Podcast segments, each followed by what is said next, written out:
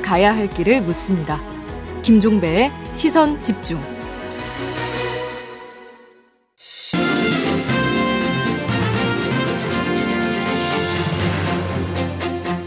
네, 더불어민주당 윤건영 의원과 함께하는 슬기로울 정치 시간입니다. 어서 오세요. 네, 안녕하세요. 윤건영입니다. 네. 국민의힘이나 민주당이나 선대위 구성 내지 쇄신을 놓고 아주 분주한데요. 오늘 네. 요 얘기로 좀 집중적으로 여쭤보겠습니다. 먼저 국, 그 국민의힘 선대위 구성 문제 좀 여쭤봐야 될 것 같은데. 네. 어, 밀당이 계속되고 있고 어제가 한 하나의 분기점이었던 것 같은데 네. 어제 보셨죠? 그러니까 두 사람 만난 거 저녁 때. 네, 봤습니다. 김종인 전 위원장 합류가 무산됐다고 보세요. 어떻게 보세요? 아, 저는 결국 들어올 거라고 봅니다. 최종적으로는. 예. 음, 그럼 어떻게 되는 겁니까 앞으로? 지금은 뭐 여의도 표현으로 그런 좀 거친 표현을 하면요 음. 자기는 독상을 받고 싶다 겸상하지 않겠다 이런 것 같아요 그런 거죠 네. 음. 그러면 겸상 대상은 지금 김병준 상임 선대위원장을 두고 하는 이야기라고 봐야 되는 거예요 김병준 김한길 두 분을 말하는 걸로 보였습니다 그래요 네. 특정적으로는 김병준 위원장을 언급하기도 했죠 음. 아, 그러면 지금 워낙 김종인 전 위원장의 합류 여부에 이제 관심이 집중돼 있다 보니까 상대적으로 별로 안 다뤄지고 있는데 네. 김병준 상임선대위원장의 역할을 뭘로 파악을 하세요? 저는 윤석열 후보가 삼김 체제라고 이야기를 했지 않습니까? 이게 김종인 위원장에게 권력을 몰아주는 게 아니라 음. 아, 정책은 김병준 위원장이 견제하고 음. 정치는 김한길 위원장이 견제하는 오호. 일종의 견제를 통해서 이렇게 하겠다라는 건데요. 오. 시작도 하기 전에 제가 뭐 제, 죄를 뿌리는 것 같아 죄송한데 실패작 될 것 같아요. 왜요? 왜냐하면 세 분이 우선 권력욕이 너무 강하세요. 그래서 조화롭게 뭔가를 만들어낼 수 있을까, 서로를 인정할 수 있을까라는 음. 생각이 첫 번째고 두 네. 번째는 어, 발상 자체가 여의도식이에요. 정치공학적 발상이라고 음. 저는 생각을 해요. 그래서 만약에 뭐 결국 저는 삼김 체제가 열릴 수도 있다고 보는데 네. 그렇게 네. 되면 소위 말하는 지옥문이 열릴 겁니다. 서로 간의 이견을 조율하는 게 너무 힘들어서 음. 어, 그렇게 될 거고 중요한 것은 세 분이 가치를 가지고 묶였냐 그게 아니라고 보거든요. 오로지 음. 권력을 위해서 뭉친 거기 때문에 음. 많은 어려움이 있을 거다라는 생각이 듭니다. 근데 그 삼김 사이에서 윤석열 후보가 조정을 잘하면 되는 거 아닌가요? 그림으로는. 어, 지난 3주 동안 윤석열 후보와 김종인 어, 윤석열 후보와 김종인 음. 위원장이 서로 밀당을 했지 않았습니까? 네네. 저는 그 속에 답이 있다고 보는데요. 네. 어, 완전 백해무익한 밀당이었고 잃어버린 한 달이라고 생각합니다. 윤석열 후보 입장에서는 어찌 본다면 그 대선 후보 그 확정된 다음에 윤석열 이름 삭제보다는 김종인 이름 삭제가 더 많이 운이가 되니까. 지난 3주 동안 너무 지리한 밀당을 했고요. 음. 윤석열은 사라지고 김종인만 남았습니다. 세간에서는 후보가 이 김종인 위원장 아니야라는 그런 농반 진반 이야기가 지금 돌아다니고 있는 형국이고요. 아, 그래요? 예 그리고 그런 과정을 거치다 보면 결국 상처가 많이 남습니다. 음. 예를 들어서 음. 오전에는 뭐 저 양반이 그랬다가 오후에는 김 박사님 이렇게 하는 표현들 자체가 그런 상처를 반증하는 거거든요. 음. 결과적으로 인재를 영입한다면 반짝 효과라든지 시너지 효과가 나야 되는데 음. 이번에 밀당은 국민들에게 짜증만 주는 그런 밀당이 되고 말았습니다. 저는 결국 그렇죠. 인사가 이제 기대감을 동반하느냐, 맞습니다. 짜증을 유발하느냐 이 문제가 네, 있는데 그래서 후자였다. 예, 결과적으로 잃어버린 한 달로 저는 귀책될 것 같은데요. 음. 국민의힘 경선이 끝난 다음에 대선 후보로서의 자기의 비전과 가치를 가장 스포트라이트 받을 수 있는 시간이 그 한 달이거든요. 지금의 음. 한 달. 그 한달 음. 동안 이런 말씀드려서 죄송합니다만 김종인 위원장만 졸졸 따라다닌 결과가 돼버렸어요. 본인이 사라져 버렸어요. 음. 저는 땅을 치고 후회할 때가 올 거다라는 생각이 듭니다. 근데 그럼에도 불구하고 김종인 위원장이 합류할 거라고 지금 전망을 하셨잖아요. 그럼 언제 어떤 형식으로 합류할 거라고 보시는 거예요? 제가 앞서 말씀드린 뭐 농담처럼 말씀드렸지만 독상을 받을 수 있을 때가 되면 합류하지 않을까 싶습니다. 그러면 예를 들어서 이제 그거는 윤석열 후보가 좀 약간 위기 상황이어서 누군가가 그러니까 해결서로 나서야 된다라고 이야기가 될 때, 네. 그러면 쉽게 말하면 구원 등판 형식이 될 거다 이렇게 보시는 거네요. 지금까지 흐름은 그렇게 보여집니다. 그렇게 보시는 네. 거고. 김병준 상임선대위원장과 김한길 새시대 준비위원장의 역할은 일정 소득이 있을 거라고 전망을 하세요? 조금 전에 말씀했던 별로 아닌 것 같다고 보시는 예, 뭐 제가 남의 당 이야기에 대해서 너무 안 좋은 이야기만 하면 안 되는데 야박하게만 할 수는 없는데 네. 에, 이게 조직이 균형을 맞추고 유기적으로 돌아가려면 음. 하나의 가치와 목표가 있어야 되는데 음, 음. 그세 분의 가치와 목표는 권력밖에는 안 보이거든요. 제가 볼 음. 때는 그러면 그건 그리고 또 그분들 세 분의 평소의 스타일로 보면 어, 소위 말해 자아가 너무 강하세요. 자, 예. 예, 예, 쉽게 양보하거나 조직을 운영하기는 조금 어렵지 않을까라는 음. 그런 짐작을 해봅니다. 근데 지금 의원님의 분석에 따르면 김병준 상임선대위원장의 역할은 역시 정책 파트다 이렇게 보시는 것 같은데 정책 역량은 어떻게 평가하세요? 어, 김, 김병준 위원장님은 노무현 정부에서 정책 실장을 음. 하고 그리고 지방자치 분야에서는 일가를 이루신 분은 분명합니다. 네. 다만 현장을 한 10여 년 이상 떠나 계셔서 음. 이게 지금 상황에서 얼마나 소구력 있게 다가설지 에 대해서는 의구심이 조금 있습니다. 김한길 그 위원장이 준비한다는 새 시대는 어떤 걸로 이해를 하세요, 의원님은? 어, 여의도 정가에서는 여러 가지로 해석이 되던데요. 네. 김한길 위원장님께서는 당을 여러 번 만드셨잖아요. 이렇게 그래서 음. 그런 그림을 그리고 있는 거 아닌가? 쉽게 하면 새 정당, 예, 새 예. 시대가 예, 뭐. 결국 새 정당이라는 뜻이다. 그렇죠. 그렇게 보시는 분도 있고. 그러면 윤석열 당을 만들려고 한다 이런 이야기인 가요? 정리하면? 장기적으로 보면요. 장기적으로 보면. 예, 예, 예. 음, 그러니까 그렇죠. 윤석열 후보가 대통령이 된다면, 네. 그러니까, 그러니까 새로운 여당을 만들려고 한다.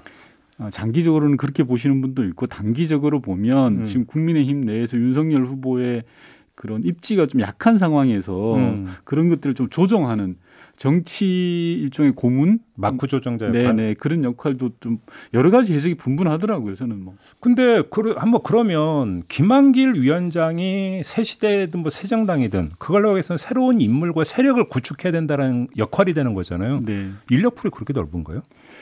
어, 저는 그래서 앞서 말씀드린 것처럼 음. 어, 삼김 체제라는 음. 게 제대로 작동되지 않을 거다라고 보는 건데요. 음. 너무 올드하잖아요. 음. 이게 새로운 풀이 있는 게 아니라 음. 어, 과거의 분들이 집결이 된 거고. 쉽게 그러면 이제 옛날에 이제 그 새정치 민주연합에서 떨어져 나가서 국민의당을 네. 만들었던 그 세력이 주축이 될 거다 이렇게 보시는 겁니까? 어, 그분들이 일차적인 대상이 되겠죠. 음, 네. 그렇게 되는 거고. 하나만 더 여쭤볼게요. 네. 이준석 대표가 네. 그 지금 이제 나온 보도에 따르면 미디어 홍보 총괄 본부장을 겸한다는 거 아니겠습니까? 네. 상임선대위원장 겸 미디어 홍보 총괄 본부장을 겸한다는데 이건 극히 이례적인 현상인데 어떻게 평가를 하세요? 이거는? 어, 양 측면이 있는 것 같습니다. 네. 미디어 총괄 부분에 구체적인 사람을 못 구한 거죠. 아 그렇게 보십니까? 좋은 사람을 못 구하니까 음. 야, 그나마 당내에서 이준석 대표만 한 사람이 있냐 해라라고 음. 했을 수 있고 음. 그 반대로 미디어 부분에 대한 중요성을 인식하기 때문에 당 대표가 해야 된다. 음. 라고 했을 수도 저는 있을 것 같은데 네. 지금 뭐 보도된 면면으로만 보면 전 전자가 좀 강하지 않을까 어. 사람을 못 구한 거 아닌가 싶습니다. 아, 지금 뭐 쭉 보도되는 분들 보면 네. 면을 보고 제가 딱 떠오른 단어는 관료주의적 같다라는 생각이 음. 들더라고요. 음. 선수도 있고 경험도 풍부하시지만 음. 그분들이 지금 본부장으로 거론되시는 분들이 어 이게 외부의 시각을 반영할 수 있을까? 라는 생각도 아, 들었습니다. 역시 그러면 그 총괄 본부장 체제도 여의도에 갇혀버리는 그런 시스템이다 이렇게 보시는 네, 겁니까? 그렇습니다. 그러면 계속 여의도의 한계를 계속 말씀하시면 여의도의 한계가 결국 뭐라는 거예요? 죄송합니다만 제 스스로 얼굴에 침을 뱉는 것 같은데요.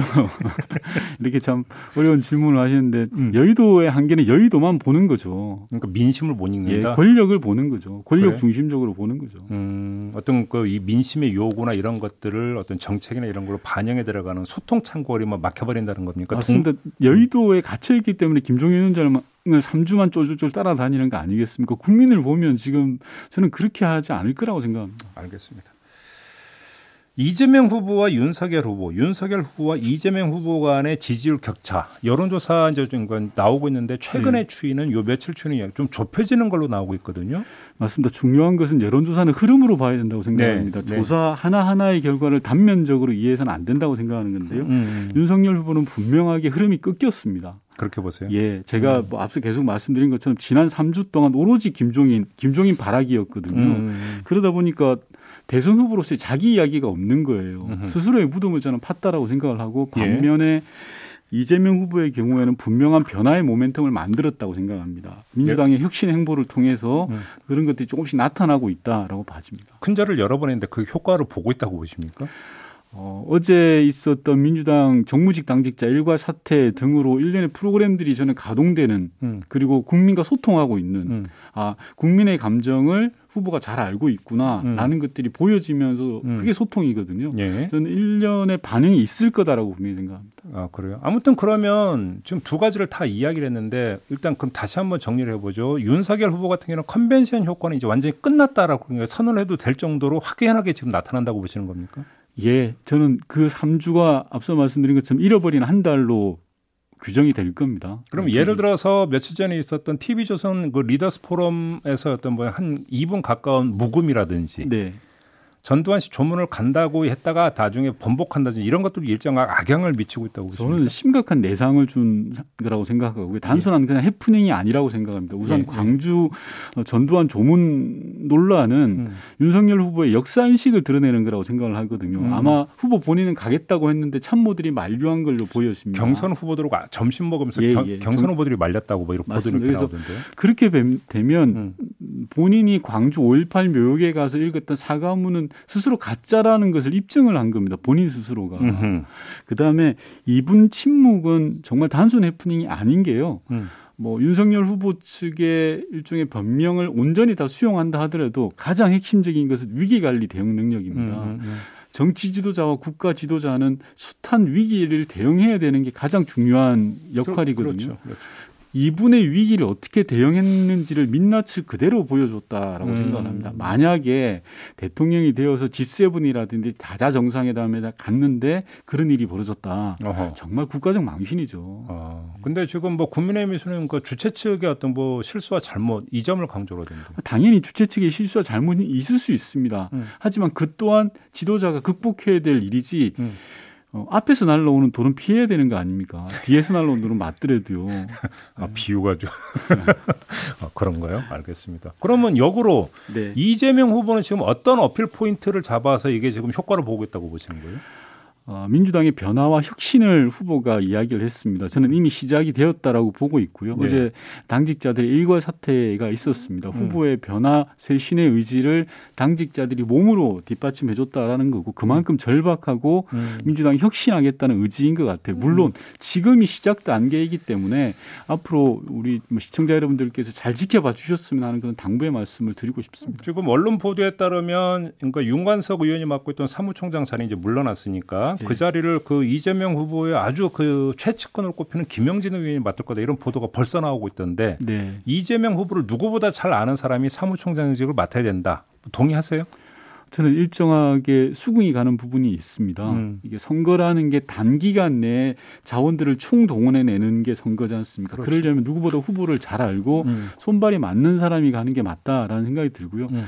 제가 구체적인 인선의 내용을 이야기하는 건 좀 적절치 않을 것 같고 컨셉에 대해서만 선대위 음. 개편의 컨셉에 대해서 좀 말씀을 드린다면 네. 이제까지 민주당 선대위는 원팀 용광로 선대위였습니다. 그렇죠. 이제부터는 드림팀으로 가야 된다고 생각합니다. 오. 민주당 내에 음. 각 분야에 정말 일 잘하는 장인들을 골라서 드림팀을 만들어야죠. 아, 그런 의미에서. 예, 예. 자, 그러면 바로 실무 코어 그룹이라든지 네. 컨트롤 타워 근데 아직까지는 드러나질 않고 있잖아요. 이건 어떻게 봐야 되는 겁니까? 맞습니다. 이번 이재명 후보께서 민주당의 변화와 쇄신을 이야기하면서 선대위 조직 개편을 하겠다라는 음. 부분의 한 축도 저는 그거라고 생각을 합니다. 어, 조직이 제대로 구성되기 위해서는 주요한 뼈도 있어야 되고 뭐 음. 근육도 있어야 되지만 음. 실핏줄과 같은 통로도 있어야 되지 않겠습니까? 네. 방금 말씀하셨던 그런 코어 그룹이 저는 그럴 거라고 생각을 하거든요. 온몸이 제대로 돌아가게끔 음, 하는 음. 저는 그런 부분들 뭐 충분히 후보가 고려하고 있고 반영이 될 거라고 기대하고 있습니다. 알겠습니다. 근데 문제는 항상 이제 그런 그룹이 생기는 거 필요성은 인정하면서 또 한 가지는 그것이 약간의 부작용을 동반할 수 있다라는 다시 말해서 쏠린다라고 하는 문제는 항상 제기될 수 있는 거잖아요. 그걸 어떻게 경계할 수 있을까요? 선거에서 100점짜리를 찾기는 정말 힘들더라고요. 음. 그러니까 51점이면 하는 겁니다. 그렇게 보시는 예. 거고요. 알겠.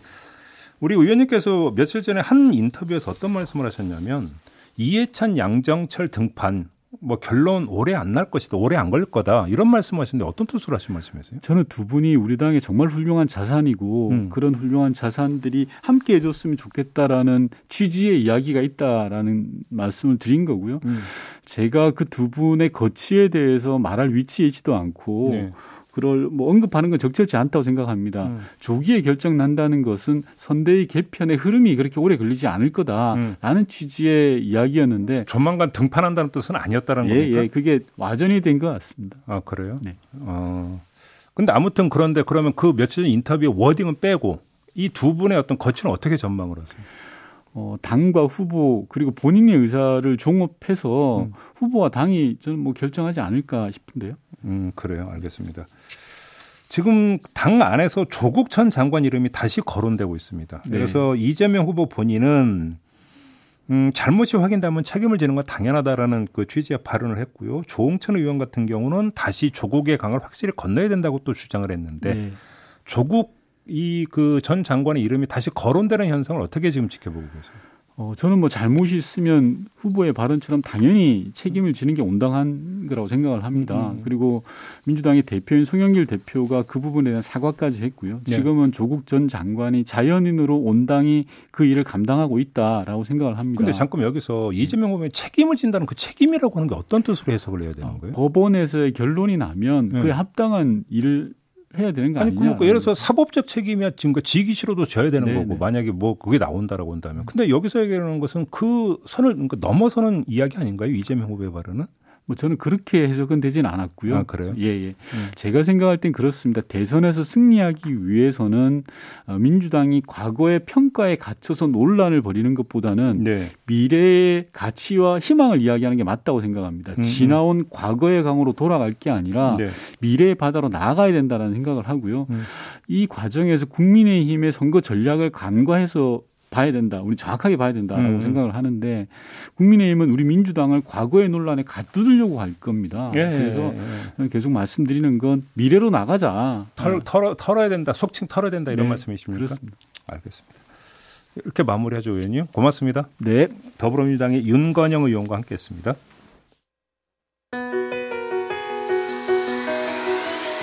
날카롭게 묻고 객관적으로 묻고 한 번 더 묻습니다. 김종배의 시선 집중.